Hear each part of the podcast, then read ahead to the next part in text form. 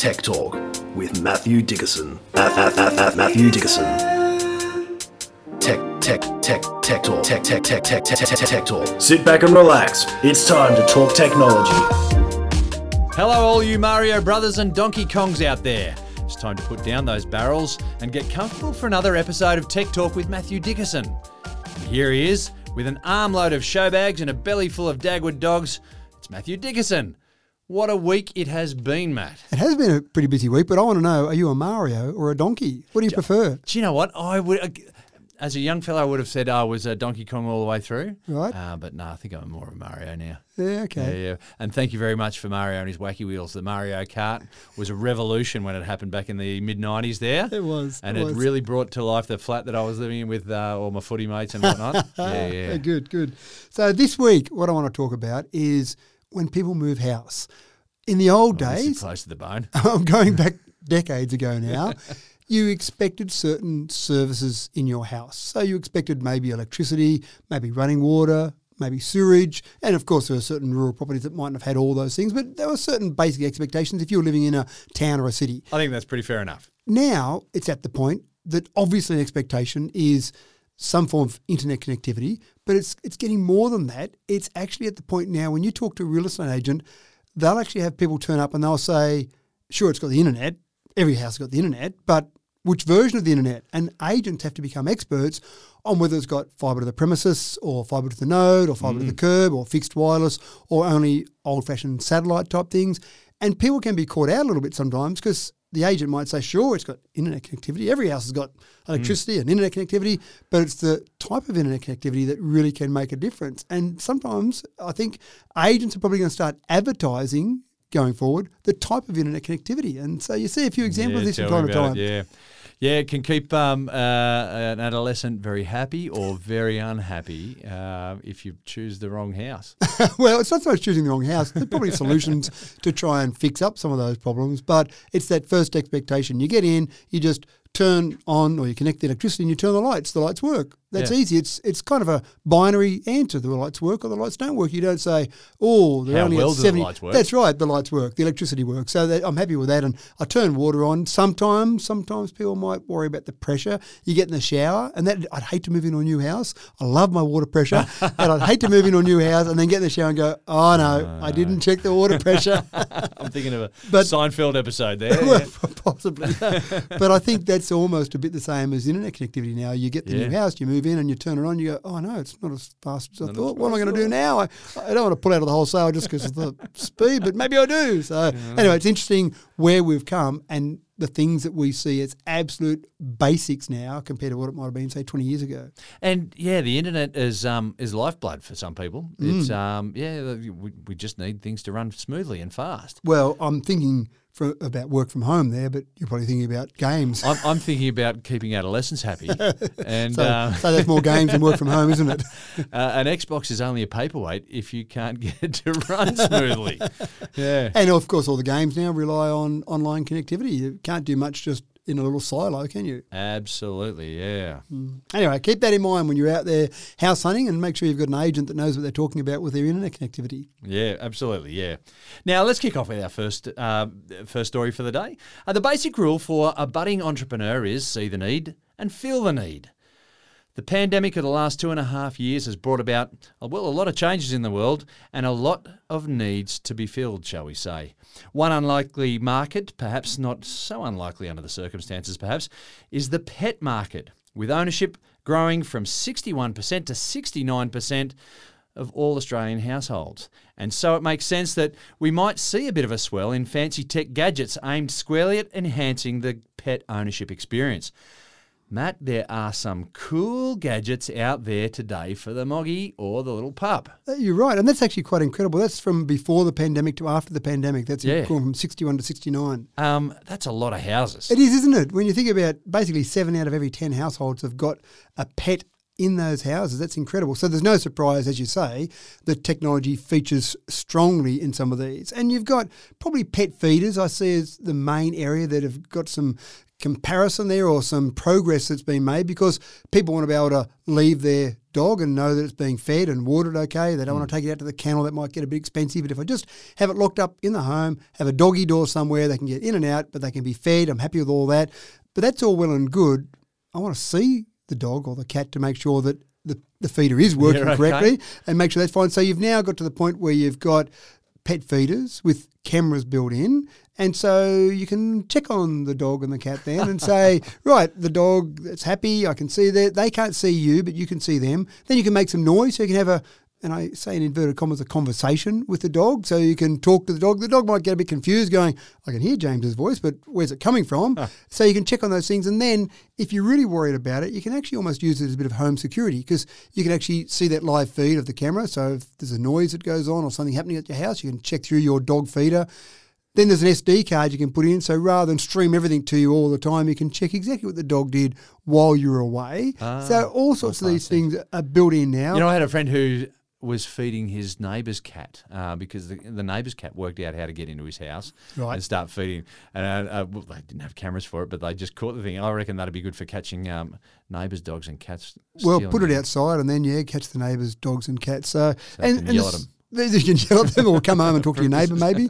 Where's the proof? Well, actually, I've got a video here to show you. Yeah, I actually had to feed. It was a, a long story a long time ago, but I had to look after a house for some relatives of ours, and they had a budgerigar, and I didn't have any automatic feeder, and I hadn't had a budgerigar before, so I looked after the house and looked after the farm and did all the things I was meant to do, and came in one day and the budgerigar was dead. So, so I didn't do a very good job. But you needed an automatic feeder. Exactly right. The funny part was I went and found a budgerigar, bought a new one Ah. that, that replicated that, took the old one in, said, here's what I wanted to look like, bought a new one, and I felt too guilty when they came back home and I said, oh, look, I'm sorry. The budgerigar died. And before I told them I'd replace it, oh, thank goodness, we are trying to work out how to get rid of that bird. Oh, no, no, I bought you a new oh! one. but you're right. What I did need was an automatic feeder for the budgerigar, even though I was there in the same house.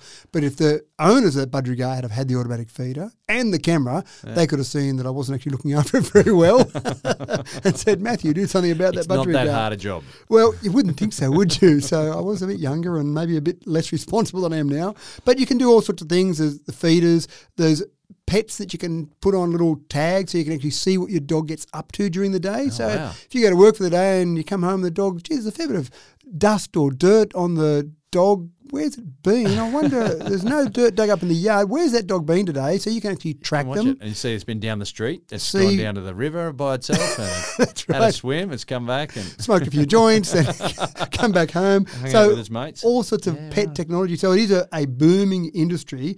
They're saying that one particular company said that their sales for one of their common items, pet cameras, have gone up by 150% over the last year. And that's not a huge surprise given the pet ownership's increased, but also the technology is getting better, it's getting cheaper, and people are wanting to use it more. And I suppose people, even though they're working from home, they still want to work out ways that they can make it easier when they go back to work. Mm. Some people might have got a pet when they've been working from home and they know one day they'll have to go back to work. So what am I going to do then with my pet? How am I going to keep an eye on it? So they go to technology. So I love the idea that technology is being used to solve some of these problems. In fact, problems we didn't know that we had i.e., being able to automatically feed the dog rather than actually go out to the to the pantry and get some food out and feed the dog. But this is where we're headed now, and so this whole pet technology area is booming. Yep, and hopefully we get something to walk the dogs as well. Take them around the block. Maybe that's uh, for another day. Matt, first world problems are a major concern these days, uh, a major source of anxiety, to say the least. For example, when there's too much orange zest in your brunch mimosa, well, what are you going to do? Who knows? Who knows? And I don't, I don't think I have the answer to that one. Or, or what about when you have three monitors for your dex, desktop, and it, it takes you too long to find where the curse, cursor for your mouse is, that little arrow there. No one knows what to do about that. Well, how about when you're just so tired of having to plug your phone in to charge it? It's just too much of an effort. Surely, Matt, in 2022 there has to be an answer, something easier. Well, I'm still stuck on the best way to locate your cursor, Cursor for when you- you've got when your three three monitors. screens. That's right. And there are some tools now you can actually use that you can actually hit, so it can actually ping and zero in on that. So you, I think that's probably one way to solve it. But but it is a problem, isn't it? But anyway, this problem can be solved as well when you haven't got enough charge in your phone, and you hate it when you get towards the end of the day and you're running out of charge. And you might carry a little in. charging brick around with you and just plug it in or find a PowerPoint somewhere. And they're all a bit tiresome. Wireless chargers are great, but they're usually a little bit bigger unless you've got a wireless charger sweater. So this is where we're Wearable wireless charger. That's right. So a particular person over at the University of Tokyo in Japan now has basically created a sweater that's got coils of liquid metal that run around in silicon tubes on the sweater. you actually obviously had to plug a battery into those coils. So somewhere on you there's a battery that you plug in, but then that creates a wireless charge out of your sweater. So you just put your phone anywhere on your body and it will wirelessly charge. so wireless chargers normally you've got to get them on somewhere around the right spot and sometimes even angle it the right way. But this is set up so that it puts out enough electromagnetic field that you can put it anywhere on your body. So you might have some pockets in the sweater, or you might just have a jacket over the sweater, for example. Put it in your inside pocket of your jacket. As long as it's resting up pretty close to the sweater, that'll start to charge it. It sounds quite useless. No, it sounds quite incredible. You- the, yeah. the technology behind it. I don't know that it'll go off that well. One of the problems they're having at the moment is the fabrication process. They finally have to do it manually because you don't want to, for example, pierce a silicon tube and have liquid metal running out because that looks a bit messy, I think, and probably stops it from working properly. Yeah. So there are some problems like that they're going to have in terms of the production of it. At the moment, it's a prototype, but it works. And I actually watched a video of it, and it really was put the phone literally anywhere over your body around these coils, and you You charge your phone. walking, talking charger yourself. Now, of course, people the first thing that people say to me is, "Oh no, this is going to damage our body." But of course, the electromagnetic signal being put out is non-ionizing radiation and very low power non-ionizing. So hmm. I'd be quite comfortable wearing it. I don't think I'd have any health problems associated with it. Some people do find that a bit strange. so you don't need the aluminium helmet at all. No, and probably not an aluminium bodysuit Bodysuit underneath either, either. yeah. I do worry about going through security at the airport. I just think that's going to create some crazy things. And then when No, you sir, say, I'm just charging. I'm just char- I'm just charging. Take your sweater off. Sir. Can you can you imagine the sweater with these coils through it, and it's making the poor machine go crazy, and you're trying to explain, I just am wearing this to charge my phone. I'm not sure they'd be completely believable. So it might have some issues with traveling. If you're traveling in a plane, that could be an issue. But it does sound like just the point we're getting to where you're going to be able to charge your devices, your phones, anywhere. Desks, we've already talked about those. You can have hmm. calls underneath your desk in one spot, but why not have a, a desk that just has calls throughout the whole lot? And I think that's where this particular research is going. Where can we have chargers? How can we have chargers? What other devices? Watches, phones, AirPods, all sorts of things you just be able to hmm. charge up by sitting down anywhere, let's face it. in the reclining position. Is Netflix run by millennials? Because there's this uh, story here. Live free to air TV is still a thing, though I would be, wouldn't be terribly surprised if a large demographic didn't know this. Paying for subscription TV to me is still a fairly new thing, but I guess it all comes down to perspective. Well, in a radical new move, Netflix is now looking at, wait for it, live streaming, which, if I'm not mistaken, Matt, is quite a bit like free to air TV. You say those words, free to air TV, as if our listeners understand what you're saying, James. But it is a bit like Back to the Future, isn't it? It's just- seven o'clock on a Wednesday evening, and I've got to turn on the TV to watch MacGyver. And of course, I tell that story to my kids, and they say, "What do you mean turn it on at seven o'clock? What do you mean you've got to be there in front of the TV and watch it?" And At the time that they're streaming it. that's Yeah. right. And at the time, and you've got to watch the ads and make sure you don't miss the next part. So they don't get it. They just think, and I'm talking about my kids, hmm. millennials, they just think you turn on the TV, go to your favourite streaming show and start streaming it. So for Netflix to say, we're going to do a live stream, that would be a revolutionary, blow your mind new concept from So Netflix. you'd have to tune in only when they're presenting the live stream. That's it. What a concept. My goodness. So it does seem like it's a bit back to the future. And you do say, well, why would you do that, Netflix? Surely the model you've got is so much more convenient. It's really about keeping up with competitors. Disney Plus aired a live stream of the Academy Awards. So it was the first streaming organisation to actually show the Academy Awards as a live stream. And that went really well because the Academy Awards has got a certain time it has to be at, like when Can I the awards are say, running. just for the older generation, Disney just played the Academy Awards. That's what they did. That's they right. filmed it and they played it. That's all they did While it was happening. while it was happening. Right. Live it's- stream. It's like live TV. so Netflix said we can't let a competitor get in front of us, so we better do some live streaming as well. So they're going to do some comedy specials, some live stream comedy specials. Now I'm pretty sure you can turn in when it's happening and then also afterwards and hmm. stream it like normal. But I think they'll create a bit of hype around these live streams. I think they'll try and get people excited to say, hmm. hey, we're live streaming this at a certain time. Tune in to you can be the first to see it right at the time that it's actually streaming, not later on, not wait till some friend talks about it at work. You can actually catch it when it's happening. Deal It- with the spoilers. it- Yeah. yeah, it does. It does sound. I say that that whole idea that isn't this the advantage of streaming? But again, Netflix are trying different things. They've lost a bit of share market price. They're trying to make sure they stay relevant. Hmm. This is one of the ways they're trying to stay relevant. So interesting. I just I wonder how the millennials will accept this and whether they say, "Well, this is a crazy idea. I just want to watch it when I want to watch it." And everything old is new again. now, some of your stories, Matt, I don't know if they excite me or scare the hell out of me, but I get very nervous and worried about this next piece. When my father went to borrow $6,000 to buy a house in the early 70s, the bank manager deliberated for a couple of days before he contacted dad back and he said, and now dad had a, a stable a stable government department job at the time. Um, took him a couple of days and rang dad back to knock him back for the $6,000 loan. Too much risk, you see. Fast forward to 2022 and things have changed somewhat. With an average mortgage being around five or six hundred thousand dollars, banks are now beginning to approve mortgages over the phone or on PC in as little as ten minutes. I can't help but feel that this is a wolf in sheep's clothing.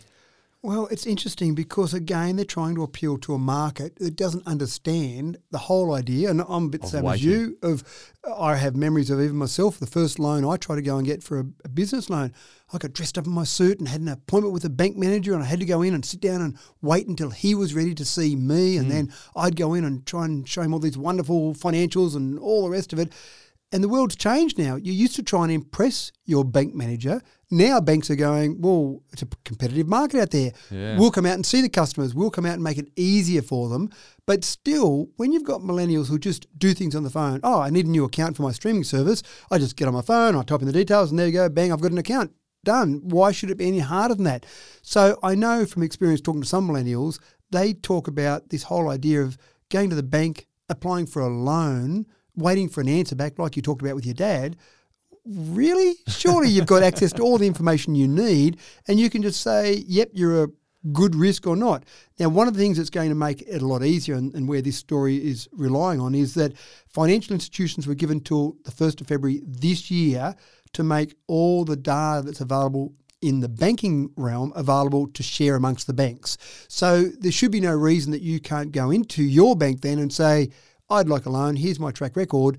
And they can look up your accounts with your bank, obviously, but they can also see what you've got with other banks. You might have a credit card with someone else, or you might hmm. have some other loan where you've gone into a shop and they said, thousand days interest free. So that's another loan with someone else. All that data is now being shared behind the scenes. So you can get a really good snapshot, or the bank can get a really good snapshot of you and your lending history, your credit history, without having to make sure you're telling the truth. You can just they can look it all up, for example. But it's at the point now. Why why should you be waiting?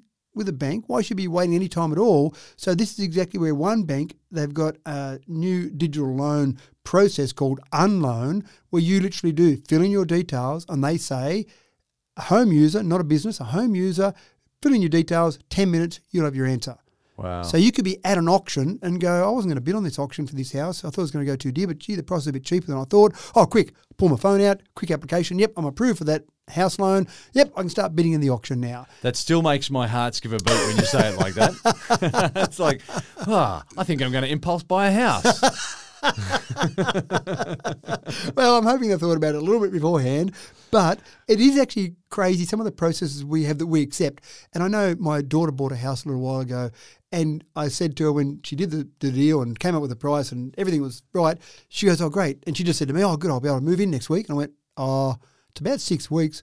And she couldn't understand that. And I must admit, when I said to her, It's six weeks, and she asked me to explain it, I couldn't explain it either. yeah, I thought, it had to be at six weeks. that's right, because in the old days there was so much that had to go on behind the scenes, and then you used to have the deed come around to the solicitor's office, and the bank would turn up with a bank check. Well, they don't even have deeds anymore. No, that's right, but it was all physically done with these bits of paper, and I don't know why it took so long to get to that point. But now it's all done like PEXA is all used for the financial side of the transaction, and as you say, the electronic deeds. And so yeah, why is it six weeks? I don't know the answer to that. Someone please tell me the answer to that. But it's a bit the same as this. Why should it take so long for a home loan? You've got my details. You know what my job is. I can upload my pay slip and you've got everything there available to you. So just give me the loan, please. And if you won't, I th- someone else will. I think the trouble is, is that um, uh, for anyone who lived through the 70s, 80s, and even 90s, we knew that you know you had to wait for things. no. I remember ordering stuff, you know, um, uh, by mail, and so you'd have to send the letter off. You waited for that letter to arrive at the, the place that you were placing the order with, and then that you had to wait for them to send the stuff out to you. when you used to do money And orders. a month later, yeah, yeah, Money and orders. well, yeah, that would eventually come to you. Yep. This idea of I, I need money to buy a house. I need it in ten minutes. Bang! I'm going to get that money. For, I'm going to buy that house. Now I'd like to move in, and it's almost evening. Yeah, that's Yeah. right. Yeah, yeah. Look, it's getting dark. Can I hurry up and move in? It's a bit cold out here. Ah, so it is quite incredible. But I, I see a lot of logic in this because there are some institutions that need a bit of a shake up. And the reality is, and this is this particular one here, I won't say the actual brand name, I won't say the bank name, but this is a major bank. The reality is there are lenders out there, small lenders, agile, nimble. You hear about this, those sort of terms with businesses. And these big banks, if they keep sticking to the old way of doing things, before they know it, they'll blink. And holy struth, where do all my customers redundant. go? Yeah, so it's a good move by one of the major banks. But again, it's uh, yeah, it's a bit scary. But I think this is what the the market expects. Consumers expect this sort of service. Now, are you still worried about how far you're going to get on a battery charge, and then how long it'll take you to charge it up if you decide to go with an EV? Your excuses are becoming more and more feeble, folks.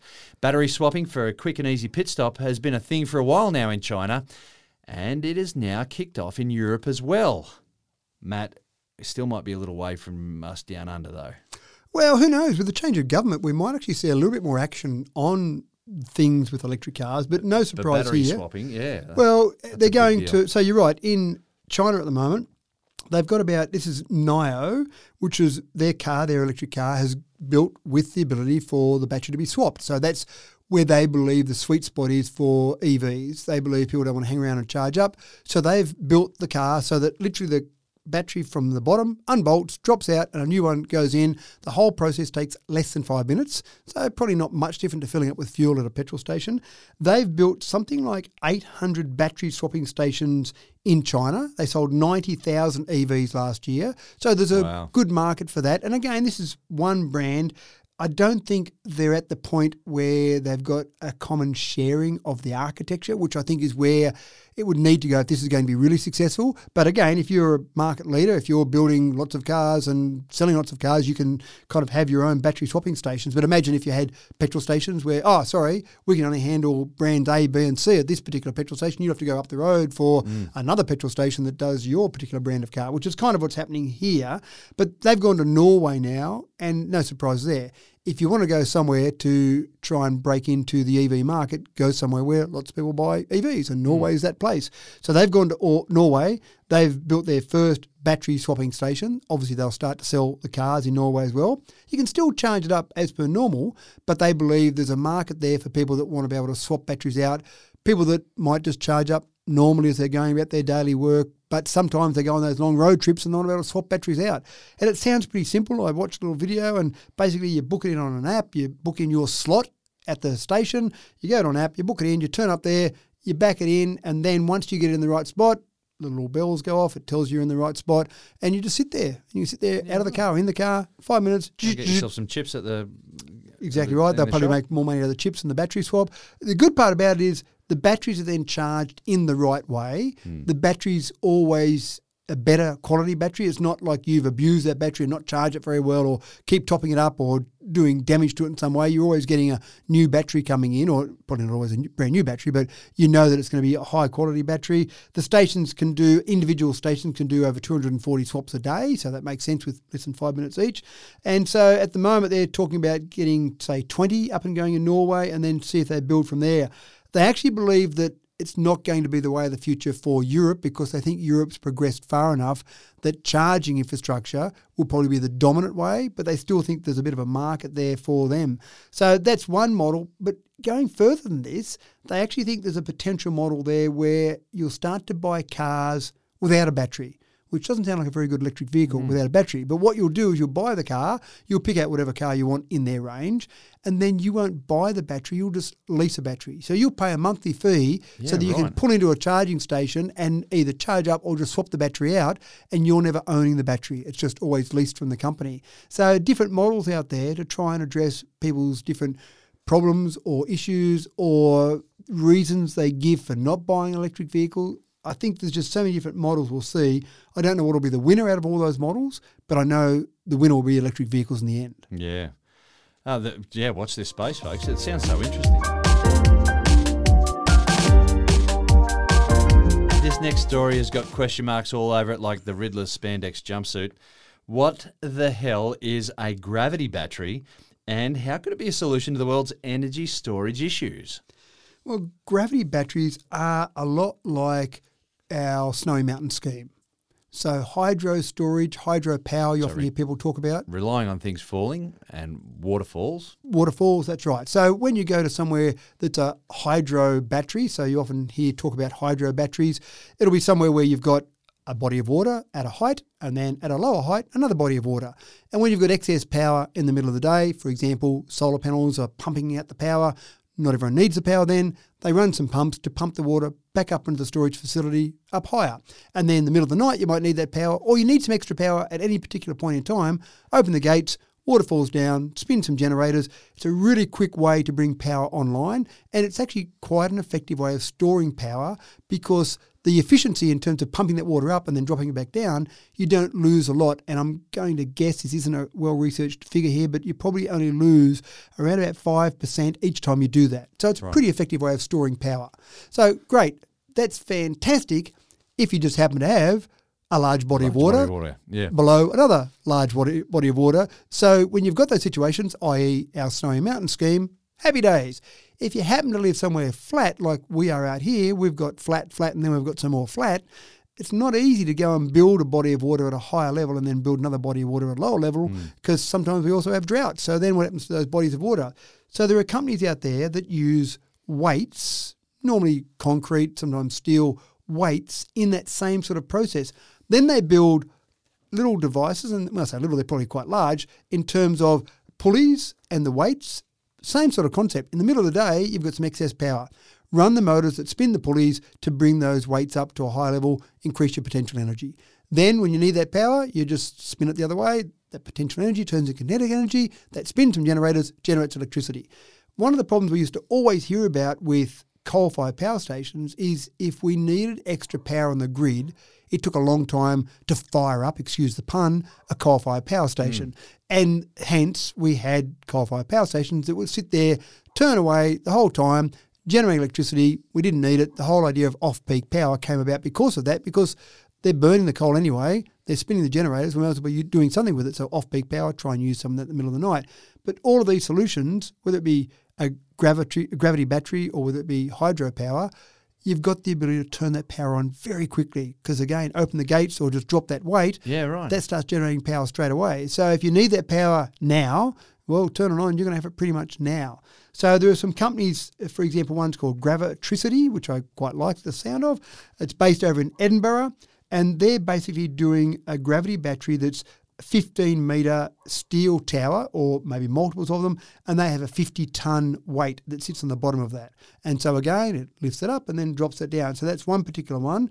And then there's another one, another concept by the same company where they look at mine shafts and they say, well, why build this up out of the ground? Because hmm. we only need a differential between the high and the low. We could build it in a mine shaft, mine shaft not being used anymore. so we just need that differential so we can just pull it up. So it's not actually building something up out of the ground, it's using the mine shaft down below. So you've got those concepts, but you've also got another concept in Switzerland called Energy Vault.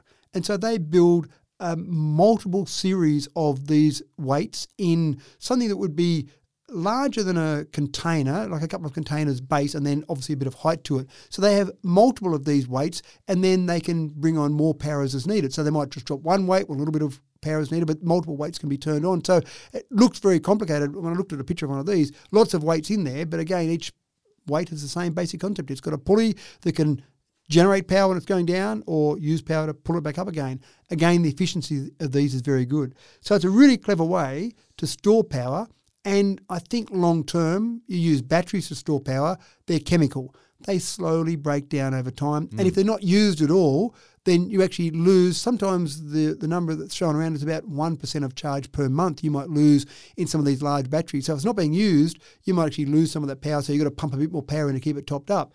As you can see, the logic here, you bring a weight up to the top, it doesn't slowly sitting. fall down. It just sits there and waits until you're Till ready you're to use for it. it. Yeah, Yeah, so it's, a, it's That's a really clever way. amazing. Yeah, it is. It's it's fantastic. But again, a bit like with electric vehicles we talked about in the last story, there are people coming up with solutions. So when people say, "Oh, that solar power, that's no good," or "Wind power's no good," Hmm. there are people coming up with solutions on how to store power because in the coal-fired, I mean, storing power would have still made sense in coal-fired days, but it didn't even register on the radar. It was just "No, throw some more coal in, just Yeah. burn it a bit more, spin those generators. We're not using all the power. Oh, who cares? We've got heaps of coal. Whereas now we're saying we mightn't always have good supply of power. We mightn't always have readily supply available power with renewables. So we need to come up with storage. And this is just one of the solutions that's being thought up and actually in probably prototype stage, I call it. There actually are some little test cases now where they're building some of these and being used, but they're probably still at prototype stage.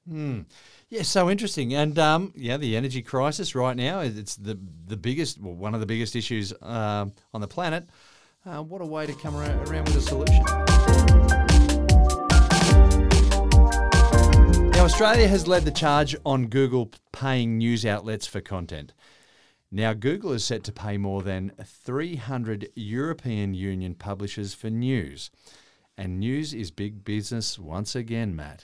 Yeah, it is. This is really good news, and it's actually excuse the pun again. I'm full of them today, but it, it, it is actually You quite can't say good. excuse a pun and then just go and dance right into it. But anyway, let's go with it. the Australian government did get a pretty hard time when they were putting the pressure on companies like Facebook and Google to say, I'm sorry, you're getting lots of people using your site because they're interested in the news. Another company's had to pay employees to go and research that, hmm. do the story, and they're doing all that work, which is costing the money, and you're just taking it for free. And so Google mounted a campaign, you may remember, Yeah. to basically say the Australian government was terrible. Look at how terrible they they are for doing this, and it's going to cost you more money, and the, all sorts of terrible things were going to happen. And it wasn't about Australia. The little tiny pittance that the Australian government said you should pay the news providers in Australia was so small that it wouldn't have even registered. It would have been more lunch money the Google executives would have spent in a day. But their big issue, obviously, is what's coming to fruition now. It wasn't about Australia. It was about the rest of the world. everyone. if Australia was successful, what was going to happen across the rest of the world? And we're seeing that now. So they're now paying 300 EU publishers. So that's a lot. I can't tell you the figure they're paying them, but I can't imagine they're paying each of them 50 cents each. I can imagine they're paying them a lot. And I know, for example, the ABC, which gets paid money by Google here in Australia, and obviously other news providers as well. But I know some particular people that have now got an, a job or a new job at the ABC based solely on Google money. So they've actually created extra jobs out of it to create better content hmm. based on that. So it's actually giving us better news as a result of that. Or for some organisations, it might just mean they can continue to exist because in the past, if all the news was being read on these various outlets and they weren't watching it on the news or listening on the radio or reading the newspaper, then some of those organisations may not exist today. So it's giving us better news, and in a free democratic society, we really need to make sure we've got good access to news. So at the moment, agreements have been had with 300 national, local, and specialist news publications across Germany, Hungary, France, Austria, Netherlands, many more. So it's happening. But I don't think this is the end of it.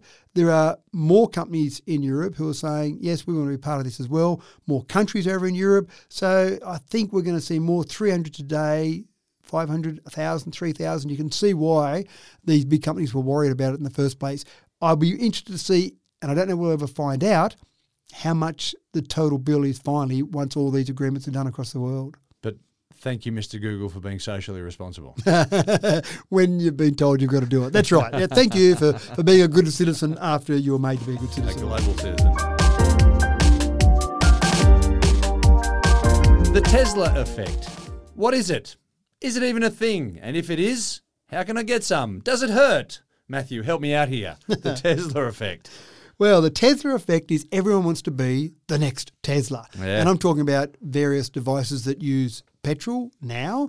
Then there's a whole transformation going on across the industry, across lawnmowers, across boats, across snowmobiles. It's electrifying everything and getting everything run by your laptop. And think about snowmobiles, for example. When I did read one story there, and there was a, a, an organisation that said they've got new snowmobiles going out through the Canadian woods, out through the snowland there. And you can just imagine you're out there for a weekend, you want to connect with nature, you're out amongst these beautiful woods in Canada, and you've got this beautiful, pristine snow, and you're looking out across, and then what's that noise? It's a snowmobile. Yeah. Right. ripping across there, echoing against the trees and across the mountains around the area, causing avalanches, all sorts Ah. Of it back to things. But a snowmobile that's electric, obviously, you just hear the noise of the snow being ridden over, like skiing. Skiing's a beautiful sport from a solitude point of view. You're just at one with nature until you hit a tree, of course, but at one with nature going down the Then you're slopes. really at one with nature. You Yeah. really are. So there are there are snowmobiles out there being made. Electric mowers, that's one of the real areas it's we're really seeing some progress in at the moment. Gasoline powered mowers are being banned in some areas in Canada, uh, sorry, in California, 2024. In lots of places, maybe a few years after that, that's having a big impact. But it's actually a market that's a pretty easy one because with your mower, you're not really that worried about range anxiety. Hmm. You're not saying, what if I get halfway through the mowing of my lawn and I run out of battery power? What am I to do then? so obviously you walk inside and swap the batteries over and keep going. Or if you haven't got spare batteries, you walk inside, plug in the batteries and then go and have a, a soft drink and then come back and keep mowing the lawn later. So there are some things that seem really obvious, but I do love the fact that you've got so many garden implements now, whether it be chainsaws, Yeah. whether it be whippersnippers, all those things. And I remember when I used to send my wife out to do the whippersnipping, getting the whippersnipper going, she could never get it going. So I used to have to start it for her. I have to get off the lounge, go and start it for her, and then hand it over to her, making sure she was blipping the throttle to keep it going. These are more first world problems. But anyway, yeah, That's yeah. right. And not come inside and hassle me when she maybe stalled it while she was doing the garden work. Whereas now I just say, put the battery in, darling, and off you go. So the garden implements is an area that is exploding, and that is a market that really is going well.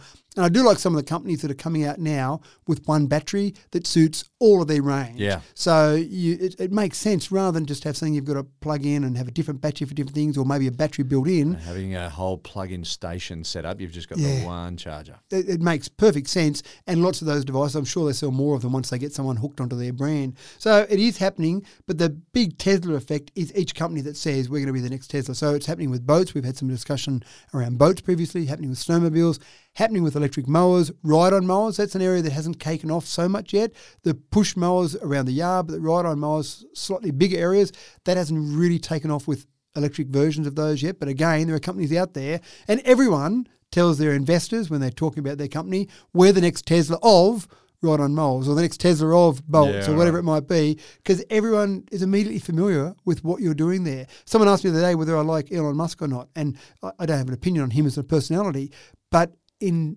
terms of what he's done, he has changed the world in terms of the cars that we are now driving and will drive in the near future. And that's not too bad a thing when you think about it. Whether you think that he's doing a great thing or a terrible thing, if you can say to people on your deathbed, well, I did actually change the world for one part of it, then eh, it's not too bad. Hopefully, in a positive way. I'm talking about. way. You know, Hitler might have changed the world, but maybe not such a positive thing. But he has changed the world in what he's done, and now people are quoting him or his company, uh, Tesla. And keep in mind, he didn't start Tesla, but he came along and really kicked along with some major investment in it. But people are referring to that company when they're talking about their other devices, which is pretty impressive. That is very cool. You've been waiting for the next big thing in solar voltaics, stop the clock.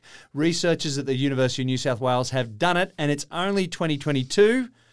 They've discovered a way of generating solar power at night, people. But Matthew, it may be a little bit too soon to pop corks just yet, I hear. It does seem like somewhat a contradiction, doesn't it? Solar, Solar power, power at, at night. night. But as we know, the Earth receives a lot of solar energy. At the equator, for example, at midday, you're about one kilowatt per square metre. So there's a fair bit of heat hitting the Earth during the day. Hmm. And obviously, we see the effect of that overnight. The sun goes down and we don't suddenly drop to minus 273 degrees Celsius, I was almost going to say Kelvin then, zero Kelvin. it doesn't drop to absolute zero overnight. Obviously, all that heat's been absorbed by the Earth and then slowly releases that heat overnight to keep us somewhat warm during the nighttime. And that's exactly what researchers are finding. They've come up with a way of designing solar panels that during the night actually capture some of that radiated heat that's going back out. The logic is photons are hitting the solar panel during the day, photons are coming out from the Earth during the night. Slightly different frequency, slightly different types of energy, but the energy still being radiated out from the Earth. So you're right. Let's not get too excited yet because at the moment, the amount of power they're able to generate at night is about one hundred thousandth of what you can generate during the day. So Yeah, right. a little way to go yet. But I, I think the idea here is that you would still generate power during the day. You'd still have some batteries or some gravity devices that are storing some of that power. But the point is that you can still actually have some of that power being generated at night. So you're just making your solar panel more efficient. Collect lots of energy during the day on one side. At night time, you're still picking up some of that power underneath. And I think we also need to consider that we are just in 2022. Correct. So where's this going to be in another 10 years? Where's it going to be in another two decades? You know, um, so yeah, the fact that we can harvest solar power during the evening, I think that's that's significant. Well, people are thinking about it because I wouldn't have thought that was a thing. I wouldn't have sat around and been at a university and said, you know what? Why don't we start doing some solar panel collection of power at night time? Because I think people in the room that I was talking to them would have laughed at me and said, what are you out, you're not thinking about? attention. That's right. Yeah, were you paying attention last week when we talked about the sun? So the idea that they're still coming up with different ways of generating power, I think is fantastic. And sure, one hundred thousandth today. Well, who who knows what it's going to be in a month's time, six months' hmm. time. Once you pay some attention to it, once some researchers look at it, once people say, "Oh, I've never thought of that. Let's see what we can do with it," then there's potential there. Now, I don't know what the theoretical maximum you can generate. As I said, we know that one kilowatt of solar power hits the Earth per square meter at the equator at midday. So we, we know an absolute maximum we can generate. I don't know what the amount that's radiated back from the Earth, and I don't know the differential in terms of on the roof, for example, how much is radiated back out from the roof, or does it need to be the Earth? A whole range of questions there. But I'm sure the researchers are thinking about all of those things as well, and they'll come up with some answers, and they might find that it doesn't actually work. It's not worth building this into the solar panels, or in fact, it's really cheap to build into a solar panel. And even if we're only generating a few more kilowatt hours each night, it's still a few more kilowatt hours. And as you said, you're like um, uh, with uh, urban landscapes, there's so much cement and asphalt lying around the place that's re-radiating this heat. Uh, if that could be caught and done something with, Well, that's actually a really good point. I hadn't thought about that. It may actually be that, yes, you capture some of that at night, but even if the solar panel was built so it could capture some of that radiated during the day, so you might actually get the first hit on one side of the solar panel, Yeah. but just that radiation coming back during the day still might pick up some on the underside and then overnight picks up some as well. So that may be where researchers are headed as well. and one one hundred thousandth is still infinitely more than what we had in 2021. Yeah, that's right. Exactly right. It's uh, it's not zero, is it? No, it's not zero. and just like that, as the lights dim from the sustained power drain of the last 40 minutes of broadcasting, the hint has been dropped by our own technology. It's time for us to pack up and go home before we get go into a total blackout. Well, that's right. And I've got to go and get my lawn mowed yet and go and do the whippersnipping and Thanks for another cracking tech talk, Matt. I think I might have to pop out and grab myself uh, and Gus the cat a new fandangled pet gadget of some sort.